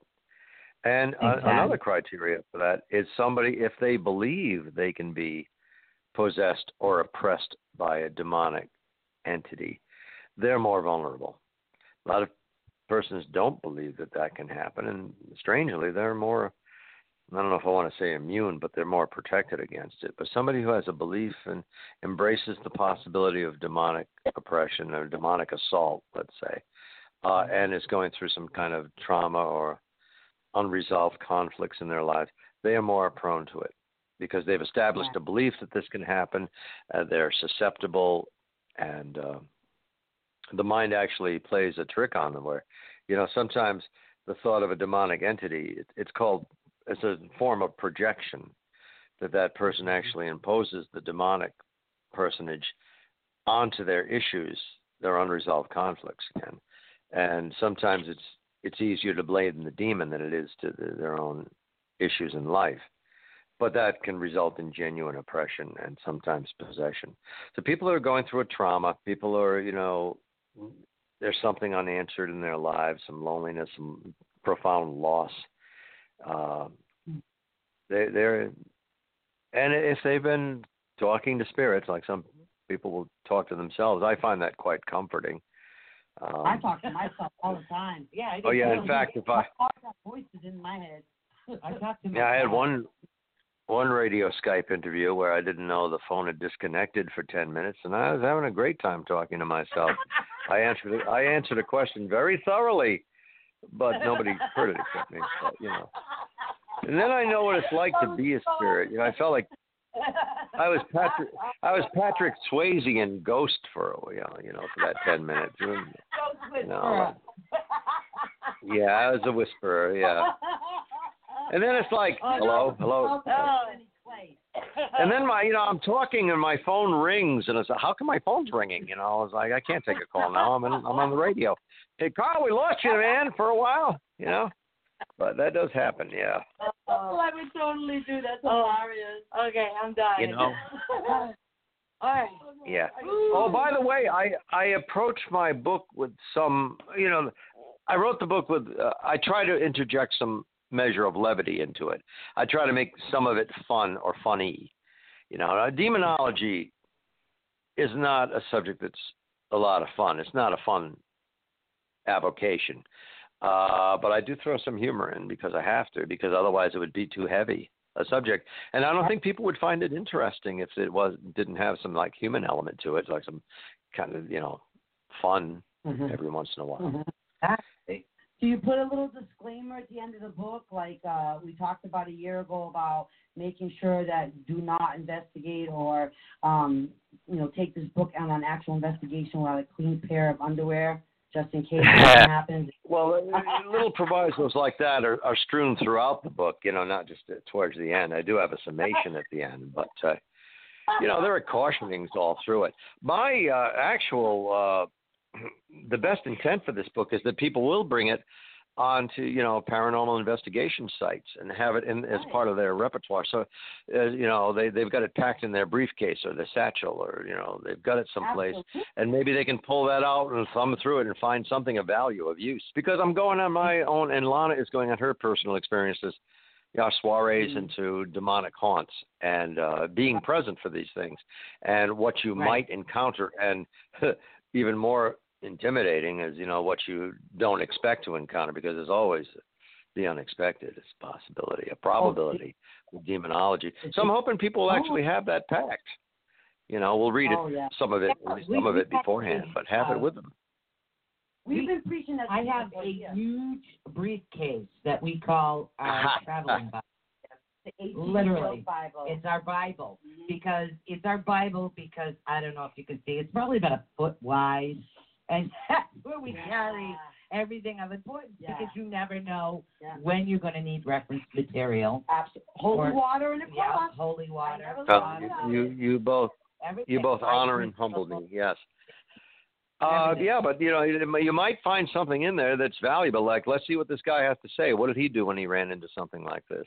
You know, Exactly. and the that's- biggest, that's, I think, the biggest message in my, in our book is that you know, expect the unexpected. You know, brace yourself. Don't get thrown off course because something happens you didn't count on. because Exactly. demons are have a sentience to them. They're intelligent beings. Some of them vastly Mm-hmm. intelligent, sometimes uh, perceptive and smarter than the average human, and um, they think fast. They're not omniscient. They can't be two places at once. They can't bilocate. They can't outright read our minds. They can only influence us to a certain degree, but they they think fast and uh, faster than we can usually, and uh, they have aeons of experiences in some cases of experience. So you know you might be able to look into this book and like look at the table of contents, find the chapter that's relevant on approaching Right. you know uh, demonic and paranormal investigation, and you'll find something in there that, that can be useful. You you may. Oh, You know, that, so that's my. But from, from experience, I am an avid reader and I do a lot of reviews. So definitely look for my review on Amazon under Kyle. I'll, mm-hmm. I'll try to take care of that it. for you guys before the end of the weekend because I do do a lot of book reviews. I'm Yeah. a, a readaholic, so And I'll everybody does that. Also- yeah. Go on. I'm listening to you. I said I will be teaching your your handbook to my class next year. So Oh, hopefully we get a bless your heart. That's what I thought you Well, said, and I, I do appreciate no, that. Yeah. You know, Cody's gonna come down. Cody's going to come down and talk about uh, some of the paranormal equipment too. These are all um, who we who we pick is we like to uh, run the junior paranormal uh, groups with educators with yes with with teams that need a purpose Mhm. that need a little bit of assistance Mhm. as far as finding some way of going. You never know. You might find somebody that eventually becomes Yeah. goes to college for history, you know, troublemaker in, in high school, and all of a sudden they want to be an historian or Yes. they want to do a part of history Yeah. or somebody wants to do equipment, and that's that's what it is. That's what we do. Mhm. So I I want to talk to you. Maybe some of them are gonna want to follow the path that for Carl, and I can Exactly. just throw you a bunch of baby demonologists, Carl. No, they wouldn't be demonologists. They would Well, I want to help what them, If I can. people. be of help. Yeah. Dude, well, the first thing you have to teach them to say is, "I need an old priest and a young priest." Do you know what that's from? Yeah. The Exorcist. Oh my Hey, that's a good. That's an inviting scenario. Horror movie. I think it's the only oh. horror movie not in my collection. One of my favorite lines from The Exorcist, which is weird. I have a favorite line from The Exorcist, but If you can, yeah. What's that? And a young priest. You know, you should see her tonight. She's dressed up like a mafia queen tonight. I'm telling you. I'm telling you, I'll so, show you. and she's got the, the the Italian fingers going on there Yeah, you know as I'm she's saying? speaking. So Yeah. I don't ask. Yeah. So yeah. what I really want to talk to you about is you had an interesting story in your book, and Oh, did I? there- there- there's a lot of like laughter and lightness, and sometimes it's it's not always the demonic activity. It could be just about anything. But there was one case in particular that you described as your most memorable demonic case. It was in Yes, the I remember that. Where Lon asking you questions, yeah. So I really do want to talk to you a little bit just about that one particular section in that one chapter. There's many others, but you got to buy the book. you got to to buy the it. book, guys. Sorry. We're lucky that we've given you this one. No, I really want to hear about this. Well, when you say my most memorable case, the one I outline in the book was the uh, possession case in Providence, Rhode Island, that happened back way back in 1980, and that was uh, possession of Lucas. Is that the one to which you're referring? Yes, it is. And, I want, I want that- people to understand if they decide yeah, to pursue this, there is a positive side, but there's also a negative side. And even when the negativity gets solved, it's positive. But I want people to understand what it is that they would really be getting into. And that's why I chose that particular question. yes. Well, that's kind of that singular case is the foundation of the book as far as my contributions to it, um, because that's when I was thrown into a full-blown demonic situation, and uh, it was like minute to minute, not knowing what to expect, because I've never been through anything quite like that before, and um, it taught me that I can stand my ground in the face of the unexpected and the sometimes bizarre and frightening. Uh, I would have, of course, done some things differently. In, in retrospect, I would have documented more thoroughly. Um, I was basically satisfied with my performance there. You know, I I did I stuck my you know, stood my ground, stuck with it, did everything I could to help. Um, but a lot of things were thrown at me and others who were there. Uh, I did not expect when I stayed overnight the first night at this residence, and uh, I, was invited to to observe, and um, so I must have had a reputation even then, and uh, a favorable one, I hope. And I was reclining on a couch or sofa, and uh, the room was adjacent to the the boys' room. This is the subject was a 14 year old boy of Hispanic descent and uh, he had been going through some strange episodes I'd, I'd heard of. And uh, around one in the morning, uh, I was awoken by a, a what do you say, blood curdling scream. It was horrendous. It was like this boy was being flayed alive. Uh, his, I went over and flipped on the wall switch, and uh, his bedroom door flung open on its own and just like something pushed his door open, and then his body came flying out of there, out of his bedroom, being thrown around the room. I mean, you just, I don't know. How do you describe a feeling like that? It's just amazement, and right. horror, and, and wonder. And uh, his body was being flung around like a top or a dreidel, was spinning, and uh, careening against the walls. And then he leapt up on he kind of did a backward somersault and leapt up onto the sofa where I'd been reclining and started to jump up and down and like this demonic laughter came out of his really demonic laughter came out of his voice. His eyes were wild, his teeth showing, all his teeth and uh so I came to my senses as he leapt back off the couch and uh before he hit the floor I grabbed onto him tried to restrain him, but he uh, he bent my arms right back, and uh, wow.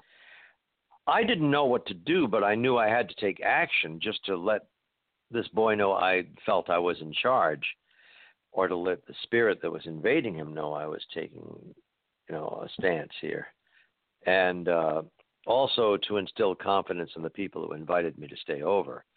You know, mm-hmm. but it was all like, you know, I've got to act and maybe then think about it and uh, so I, you know, I wasn't too forceful. I did my best to restrain him, but he was stronger than I at that point.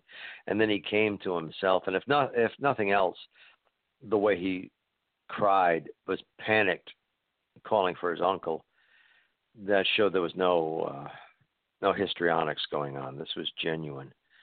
And so wow. an exorcism, or rather expulsion, was arranged, a minor form of exorcism, and that was also horrendous but a fascinating experience. And when it began, the floor shook, something changed in the atmosphere, it got heavy, and then it was so silent in that room. Um, there were about a dozen of us present, you know, like 13, I think. And uh, then my chair, with just me in it, moved back across the room to the wall. I don't know why it wow. singled me out. We were in a semicircle, and my chair went back across the room. Uh, I didn't even have a chance to be frightened by it. It just happened so fast. Not the only time that's happened to me, but that's the first time it happened. And that mm-hmm. showed somehow it's it's demonic. You know, I know it's demonic if, if my chair with me and it moves back across the room into the wall. And that's like get out of the way. We don't want you here. And um well, I got doused with a bowl of holy water, you know and oh, uh, yeah, it was, and something was going from one person to the other trying to attack. I really felt the demonic attack; it was palpable. Uh, I wasn't subject to it; I didn't give into it, but I felt this onrush of, of emotion, anger, and frenzy come over me, and I was thinking, if I was lesser in charge of my faculties, that that might have led to a violent outburst from me. But I, I did feel yeah. it. I know I did and it was tingling, a very strong tingling feeling in the back of my skull, and that like whoom, pulled out of me, and uh, immediately it seemed to go into a, a young lady in another room because she started to scream and pull at her hair. So it was a freaky night. Uh, what I'm describing lasted for about uh, between an hour and a half and two hours, but it seemed like wow. it was the whole night. Seemed like an overnight. But the boy was better because of it. So I'm so glad I was able to assist in that. And um, he only had one more episode after that. He was still 14 years of age, and uh, his parents were driving by a Roman Catholic church, a cathedral church, and he started to scream. You know, typically in the Catholic faith, uh, faith, um, a supplicant as they go, or one of the faithful as they go by a church, they will cross themselves, you know, perform the sign of the cross and kiss their index finger. Uh, but this boy started to scream when they went by the church, and that was the last incident of which I'm aware. And he was he was okay after that. I mean, I'm not in touch with him anymore, but I think I think essentially the the exorcism succeeded, and other than that, he grew out of it. He built up his own psychological defenses. Uh, whatever it was that was invading him left him, and you always have the the psychological as well as the paranormal aspects in, in any such situation. There has to be a vulnerability in the subject, and uh, Mhm. but he was in a transitional stage, being 13 and 14 years old. But by the time he turned Yeah. 15, he was he was away from that. Wow. It's interesting that it was a boy because you mo- most commonly hear about young girls going through They their tend to puberty time. generate more of what one investigator referred to, referred to as catepsy static. It's it's an emotional and adrenaline outpouring of, of psychic energy. Um, yeah, and they usually entered into that. The female will enter into that phase prior to the male and, and more severely. But uh, Mhm. also, he's as I mentioned, he was of Hispanic origin, and uh, the uh, that culture generally has more of a belief in spirit communication, so that might have been an influence. But not everybody of Hispanic origin goes through something like that when they're 14 years of age. You know, Now, what was the original of the uh, possession? Is do you remember what that was about, Carl? How the boy initially Oh, how it started? Yeah. How he did? Well, some years Yes. before, he was strolling through, walking through a cemetery in Providence, in the west end of Providence, and he found a woman's glove in there, and he picked it up and brought it home with him. As far as I recall, that glove vanished. Nobody knew what happened to it, and uh, but that seemed to start it because then the spirit of a man, a, a wicked man, a dark man, would visit him in his bedroom at night. That's what he reported. So that was probably the start of it, you know. And I think he had begun talking to this spirit at night uh, when it would visit Oh. him. So that made the connection, and he was vulnerable. There's no rule against a demon invading somebody just because they're young and Right. impressionable and vulnerable. So this, you know, was taking over. Now, he went through quite an ordeal, but that could have been so much worse. He didn't miss school Yeah. from it. He didn't for it. He didn't have to be hospitalized. You know, he didn't have enduring effects from it. He's, uh, you know, emotional scars. Apparently not. He was okay it. You know, there are much worse cases, like you know about the case of Anneliese, the German Oh, girl, upon which the uh, the story, the uh, possession of Emily Rose, is predicated. So that that's the extreme case, and that did not end well. Sorry. That well, I don't know if anyone knew that, but that is based on the Anneliese story.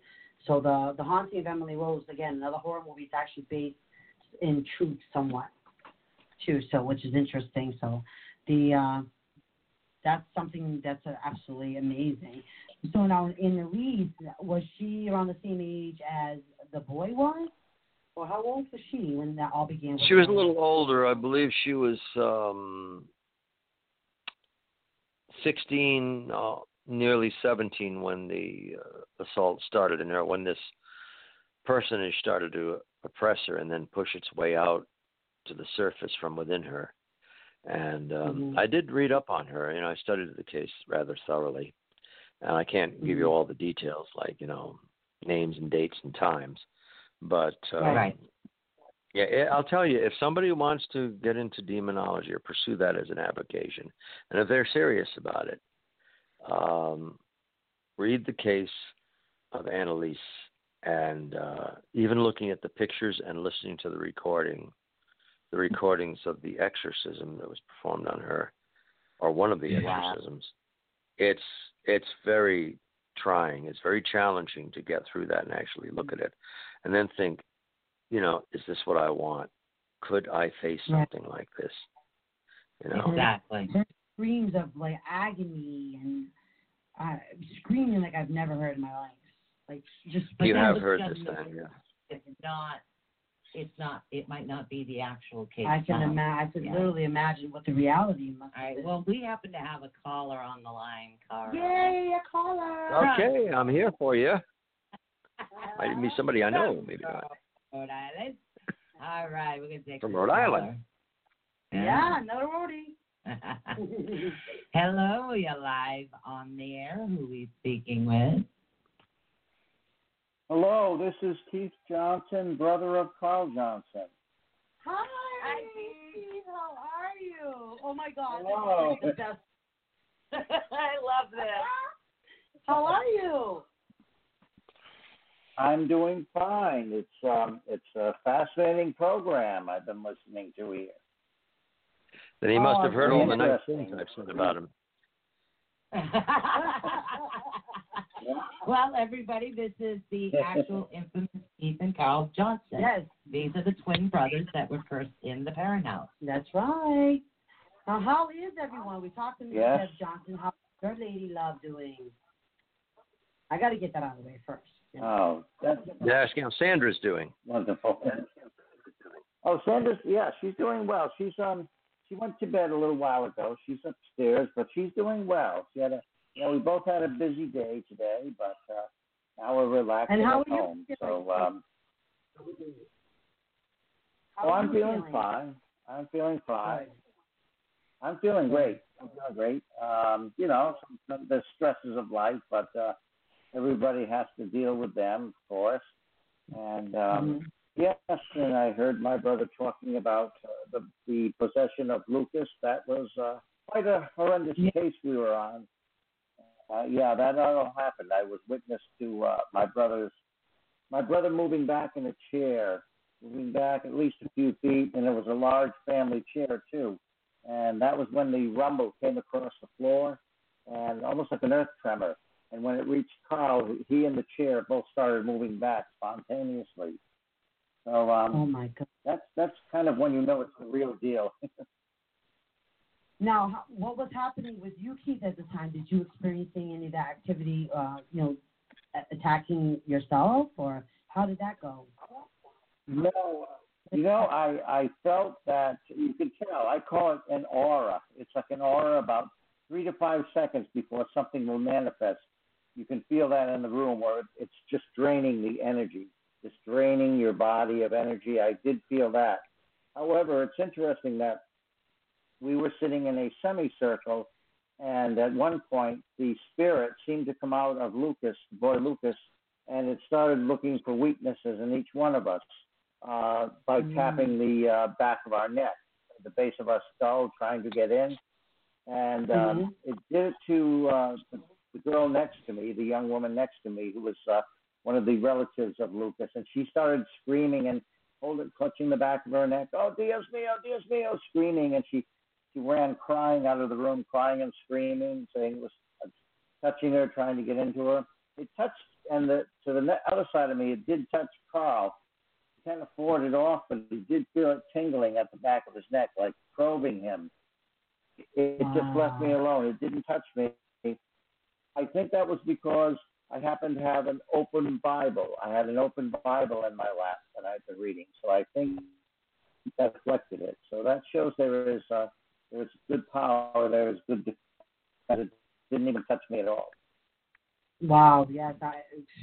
I. I- That's why I study in the Bible, everyone. I mean, the words, the history in the Bible. I mean, you can't. Yeah. See, I don't study the Bible, but I own a Bible. But you got me. always comes with me. But you got me. So I'm yeah. a walking, talking Bible. No.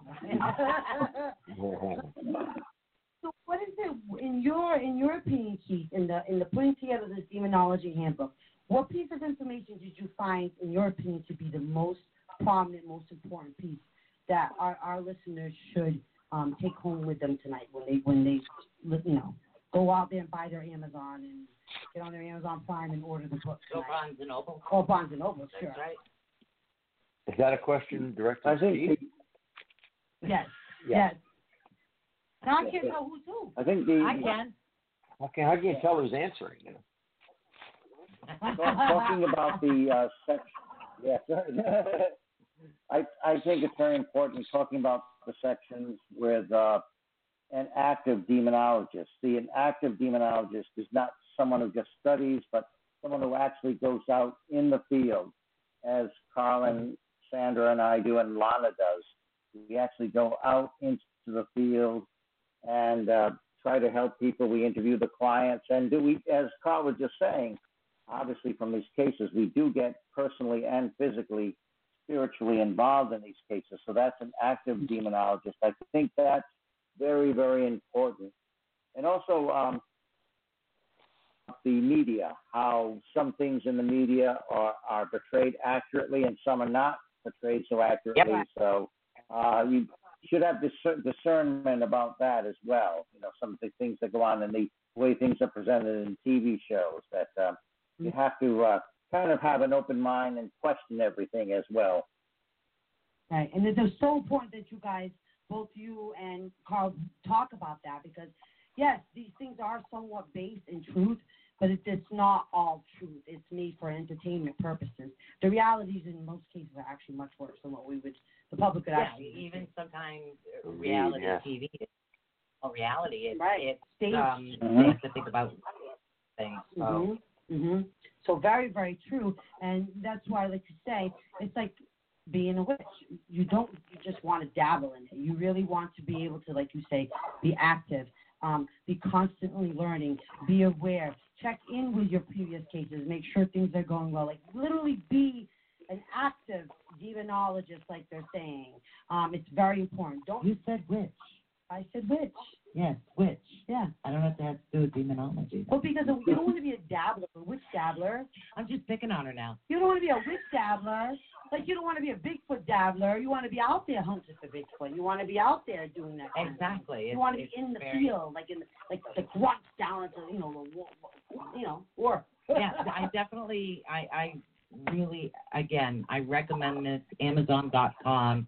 Um, Shadow Realms Demonology Handbook. You can find it on Amazon. You can go to Barnes and Nobles in case you have the Barnes and Nobles app as well. Yeah. Um, you can go down there, order the book, and I really do recommend this book. It's a really good book.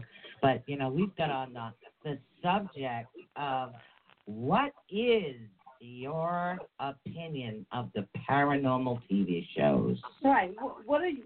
Both you um, and Keith have been involved in like putting shows together in in the industry for many many years. Exactly. So, what are your opinions right now, like on what's going on with the, the paranormal TV shows right now in this day and age? Well, And that- basically present. take that one. Yeah. Well, I'll I'll, I'll respond, and Keith probably can and chime in. Awesome. Uh, I think they're presented basically as entertainment, and not everything on them is genuine. There is a new show coming out, and that's not, you know, I'm I'm generalizing here. Uh, there is a new show that's coming out, debuting, uh, Paranormal Live, about the Tennessee Wraith Chasers, and uh, I have a feeling that they're pretty sincere. I mean, the the fact that they're, uh, you know, broaching this their investigations with live documentation, you know, kind of uh, Right. kind of smacks of sincerity. You know, it's I, I think it uh, I think they're going to be the real deal. I haven't watched an episode of it yet. You know, I, I certainly hope they're forthright.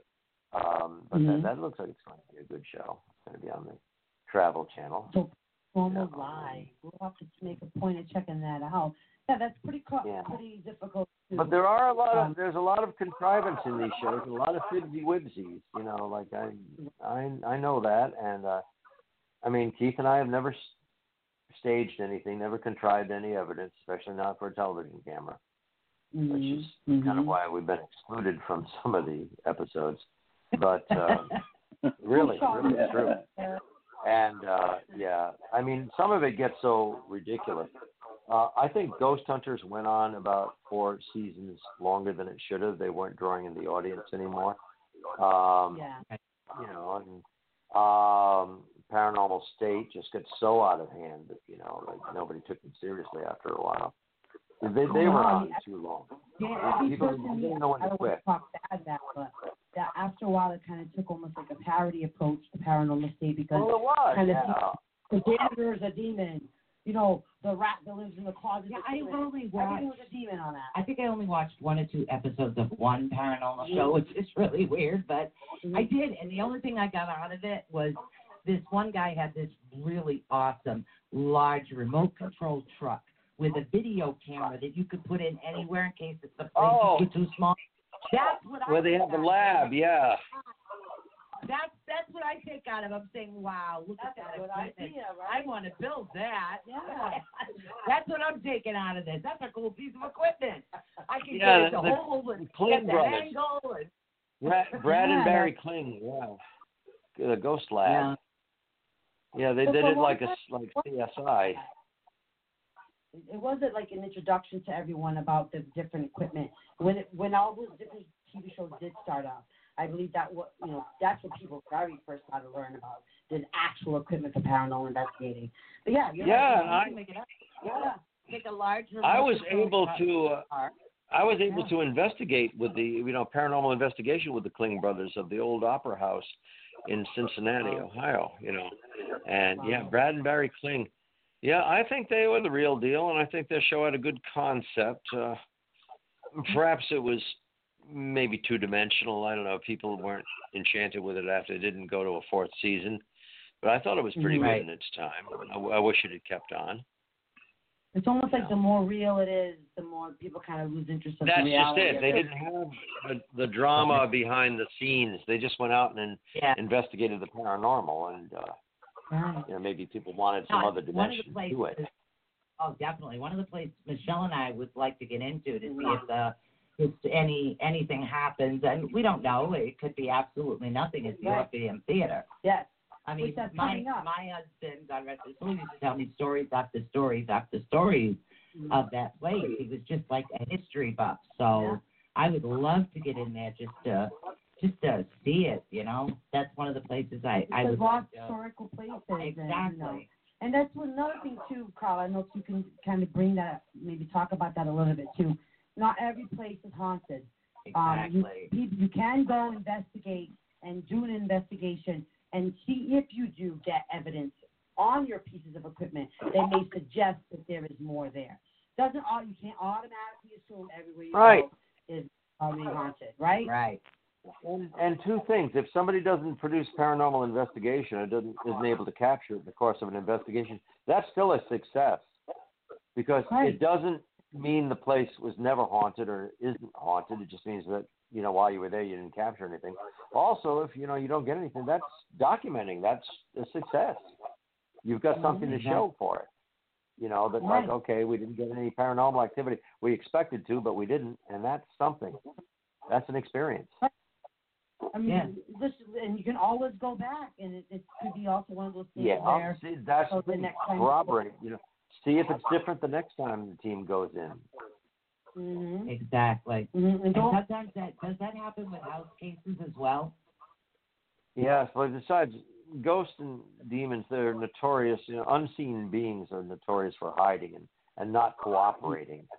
You know, they don't want to get their picture on the film. They don't want to be caught and revealed. They're shy that way. Yes. That's probably why they kind of like get really annoyed by the, the the very passionate European Portuguese lady yelling at them, "Get the heck out of this house!" Get the heck Probably be it. Well, you're That's why when you, you know you investigate a house, often you hear from the, the the subjects, the clients. They'll say later, you know, oh, oh, hell broke loose after you guys left. Right, right. And it's, it's well, it's expected to because that's all the rest of that energy is kind of just dissipating and going. It's a good thing. It's, a positive thing, you know. Um, and sometimes it just takes it takes a few times to. now, here's an interesting question I have for you, Carl, too, and Keith, if he's still listening, and he's probably having some cookies with with Bev over there. That. um, now, now, do you find that? Um, how do I formulate this question? Um, how do I formulate this question now? Uh, la, la, la. Okay, I just it just won't go back. It just left. It just totally left. Okay, we were talking about TV and equipment, Well- and then Yes. you mentioned. Yes. Oh, see, the cookies threw me off.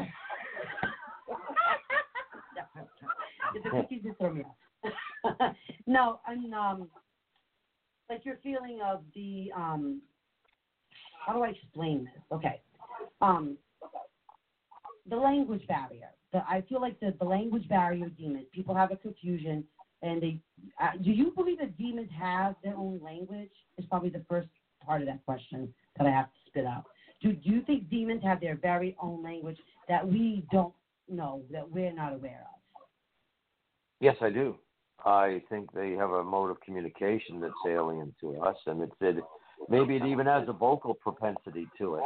And uh, I mean, and you could probably more readily understand Japanese if you'd never studied it than you could a demonic language. They, I think they Mm-hmm. do have their own way of speaking, and this this has nothing to do with speaking in tongues or you know when supposedly Right, the Oh, Holy. Spirit, you know, I or don't you know, speak, inspire someone to speak with an angelic tongue.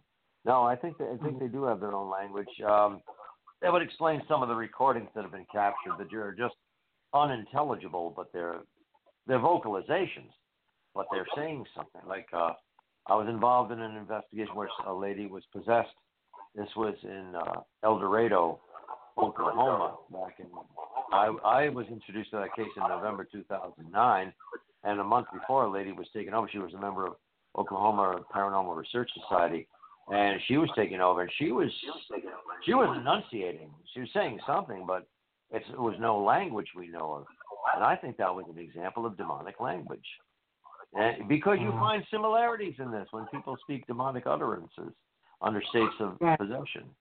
So I, I'm glad you brought that up because I do believe that there is. I don't don't mention that in my book, but I will in my next one.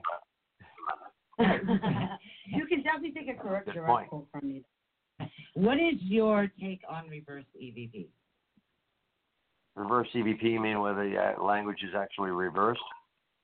Yeah, no. Is, uh, uh, with say if if you get an EVP and it says one thing forward, but yet you reverse it and it says something totally different, but it's it's you can hear it. It's like legible, like writing. It's you understand what it's saying, but it says something totally different. Yeah, well, that's a strong indication that it's a genuine demonic presence because Yeah. it's not something that you know a human could replicate easily, not without sophisticated equipment in the studio. And if you know the source, if you know the person who recorded it and you trust them, you trust it as authentic, then that's a, yeah, it's a strong indication you've got something not human there, that's something disembodied that's speaking. So Mhm. it's uh, that's very strong and important evidence if you get something like that. And it's fascinating to to analyze it, to play it A lot of people reverse or play it accelerate the recording or slow it down and see what messages come forth. Because sometimes, Yeah. like with uh, visual, you know, with pictures Mhm. and film, sometimes information is an, is a signature that's imprinted. There's noise, we call it noise in the picture, or noise in the audio recording that we may not decipher at first, but you analyze it, Mhm. and sometimes Right. that's very fascinating to come out with something. Oh my, it's saying something. It's telling us something. It has a message. Now we've caught it. It's almost like the spirit or the demon didn't want you to hear it, and it comes out. Or maybe they were banking on you hearing it, you know. And surprise, surprise, that's one of the most fascinating pieces of evidence if you can get reverse EVP, as it's commonly Right. referred to. Well, because I, I met, I'm curious about that because I find it interesting, um, like when I go to the house cleansings, for instance, not demonic, uh, house cleansing. Um, Yes. Sometimes there is like, you know, grandma still hanging around and she speaks Portuguese. Um, and I find that if I perform the, the actual cleansings in Portuguese, that I, I almost feel like it happens, it's a little bit more successful in the language of who I'm actually speaking to than in English, for instance. And so I always it always makes me wonder if saying a house cleansing English is actually the language that you know the the spirit of the house is actually going to understand or not. Or what if they speak Chinese? What if they speak Russian? I mean, what if what if they're not understanding? So I I, I always kind of try to find out about you know a little bit about the the language, Yeah, the, base of the language of the house. You know, And if it, if it's doing Portuguese, I'll do the house cleansing in Portuguese. I can do it in Spanish. I can do it in English. I haven't tried it in Chinese yet, though. No, she does speak Mandarin Chinese too. I can I I can attempt it in Spanish. I just run out of Spanish very quickly. Quiero un taco, right? And I tell you, Taco Bell, yo quiero Taco Bell. Well, I'll tell you, yo hablo español, pero yo entiendo más. Es solo busca yo viví en Puerto Rico por cuatro meses en tiempo. Pero ahora no sabe mucho, es busca la práctica. Pero un tiempo yo tengo una novia de España, entonces yo hablo español todo el tiempo. Pero ahora eh, no, no mucho, no es novia. Hold it, hold it, hold it. What did he just say? He says that he feels that he did learn the Spanish when he was in Puerto Rico for. Oh, you do it. You understood everything I said. Yes, Michelle, he you did. He said, yes, I did. And tú hablas uh, Spanish muy bien. Tú hablas español muy, muy bien. Better than you give yourself credit for. That was awesome. Well, I Oh, just yeah. used up about I used up about fifty percent of the Spanish I have under my control. You know. That's very good. But- That's very good. You know. Well, Santeria is an also big exorcism-based religion too. So, Right. um, Yes, totally. and that's what well, well, that was one of the aspects of the possession of Lucas that you know there was a Santeria, that you know a Right. Santerian priestess, you know she's called a Santera, who was um, schooled in such discipline. So you had Christian uh, expulsion, and you had Santeria, which is um, it is basically Catholic Christian, but uh, has some Spanish voodoo heritage. leanings, I'd say. Yeah, Yeah. yeah, but I mean it's influenced by the voodoo. Mhm. All right, we got about four minutes left to the show already. Oh, Carl.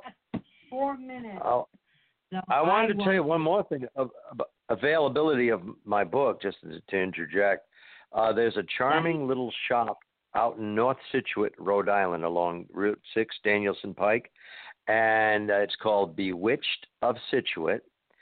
And the proprietress has my book on her shelf, Roxanne, and uh, you can find it there. If you happen to be out in Scituate, Rhode Island, and going along Danielson Pike, and uh, on her bookshelf are copies of my book. You find it there. You can also find it on the bookshelf in Slater Mill Museum gift oh, was- shop, as are copies of Keith's Paranormal Reality series.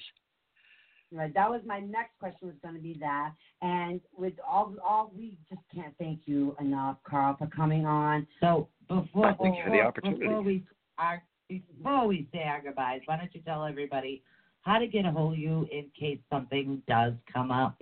And the Um, super and if demonology have- team, Keith Johnson, Sandra, Lana, the super demonology team, like the super twins.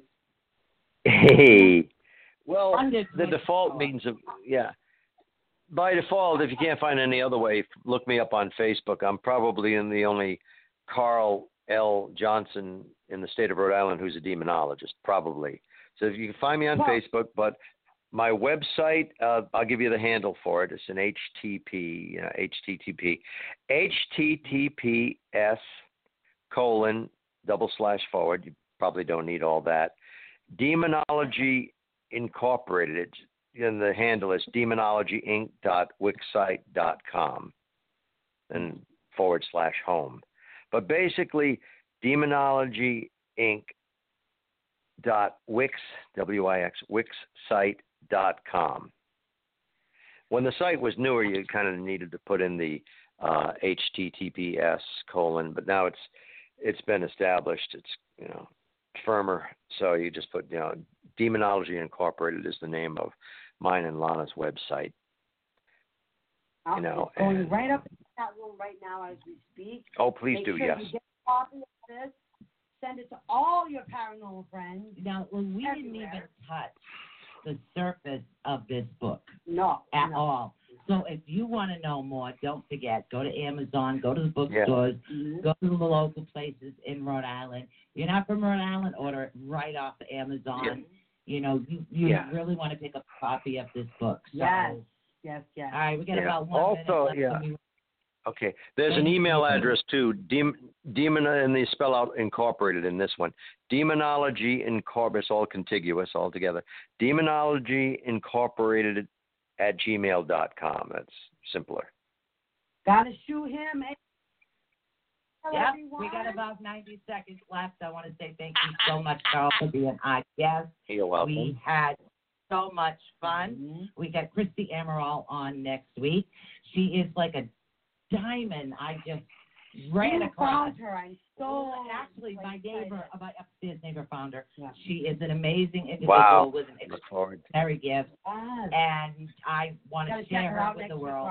God, I Gotta want to her share with the world. So, And give my I, okay, I, I think it's always when I think Carl. I'm always it's always a full moon when I'm your guest. It's almost a full moon tonight.